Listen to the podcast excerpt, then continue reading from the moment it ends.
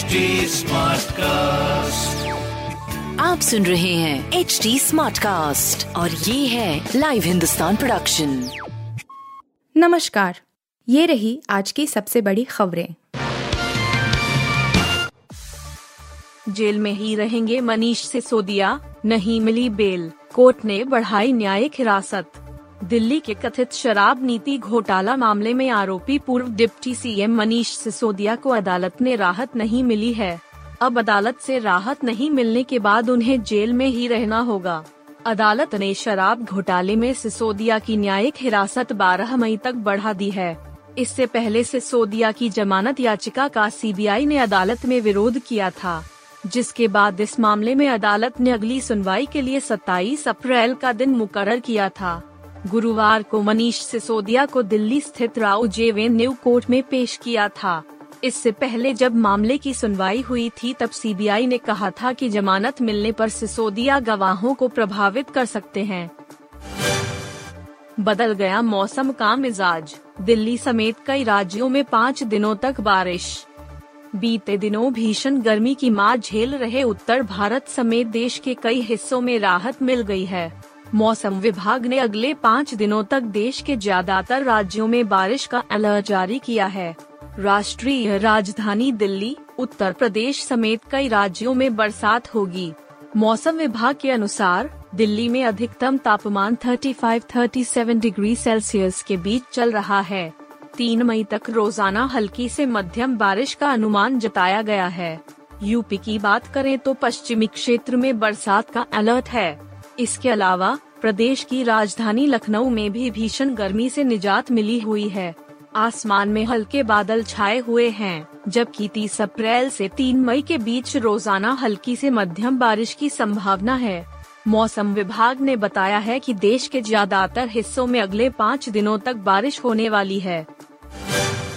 बंगाल में रामनवमी हिंसा की निया करेगी जाँच हाई कोर्ट से ममता सरकार को झटका पश्चिम बंगाल में रामनवमी के मौके पर हुई हिंसा के मामले में कलकत्ता हाई कोर्ट ने राष्ट्रीय जाँच एजेंसी से जाँच कराने का आदेश दे दिया है। धार्मिक जुलूस के दौरान कई जगहों पर सांप्रदायिक हिंसा हुई थी। तीस मार्च को रामनवमी के जुलूस के दौरान कई जगहों पर पत्थरबाजी और आगजन की घटनाएँ हुई। हावड़ा और दिनाजपुर ज़िले में विश्व हिंदू परिषद ने रामनवमी का जुलूस निकाला था। इसी दौरान दो समुदाय भिड़ गए।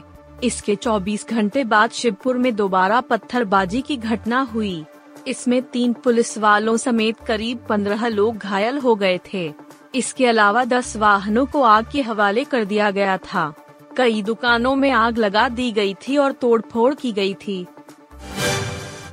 मुंबई पुणे एक्सप्रेसवे पर भीषण हादसा, आपस में टकराई आठ गाड़ियाँ। मुंबई पुणे एक्सप्रेसवे पर भीषण सड़क हादसा हुआ है। इस हादसे में सात से आठ गाड़ियाँ आपस में टकरा गई हैं। रिपोर्टर्स के मुताबिक एक ट्रक के अनियंत्रित होने की वजह से यह हादसा हुआ है यह हादसा कितना बड़ा था इसका अंदाज़ा उन तस्वीरों से लगाया जा सकता है, जिनमें गाड़ियों के परखच्चे उड़े नज़र आ रहे हैं एक्सप्रेस वे के खोपोली एग्जिट के पास यह हादसा हुआ है और इसके चलते लंबा जाम लग गया है फ़िलहाल राहत एवं बचाव कार्य जारी हैं। एक्सप्रेस वे पर तैनात पुलिस एवं बचाव दल की टीम तुरंत ही मौके पर पहुँच गई थी। नाराज़गी के बीच एयर इंडिया ने निकाली वैकेंसी। 1000 पायलटों की होगी भर्ती। टाटा समूह के स्वामित्व वाली एयरलाइन एयर इंडिया अपने बेड़े और नेटवर्क के विस्तार के लिए 1000 से अधिक पायलटों की नियुक्त करेगी। इनमें सीनियर पायलट के अलावा ट्रेनर भी शामिल होंगे। एयर इंडिया ने गुरुवार को इस संबंध में एक विज्ञापन निकाला है। यह खबर ऐसे समय में आई है जब पायलटों के एक समूह ने एयर इंडिया के चार पर सही व्यवहार नहीं करने का आरोप लगाया है। इसके साथ ही पायलटों के समूह ने रतन टाटा से दखल देने की मांग की है। बता दें कि कंपनी के पास अभी 1,800 से अधिक पायलट हैं। आप सुन रहे थे हिंदुस्तान का डेली न्यूज़ रैप। जो एच टी स्मार्ट कास्ट की एक बीटा संस्करण का हिस्सा है। आप हमें फेसबुक ट्विटर और इंस्टाग्राम पे एट एच टी या podcasts@hindustantimes.com पर ईमेल के द्वारा सुझाव दे सकते हैं।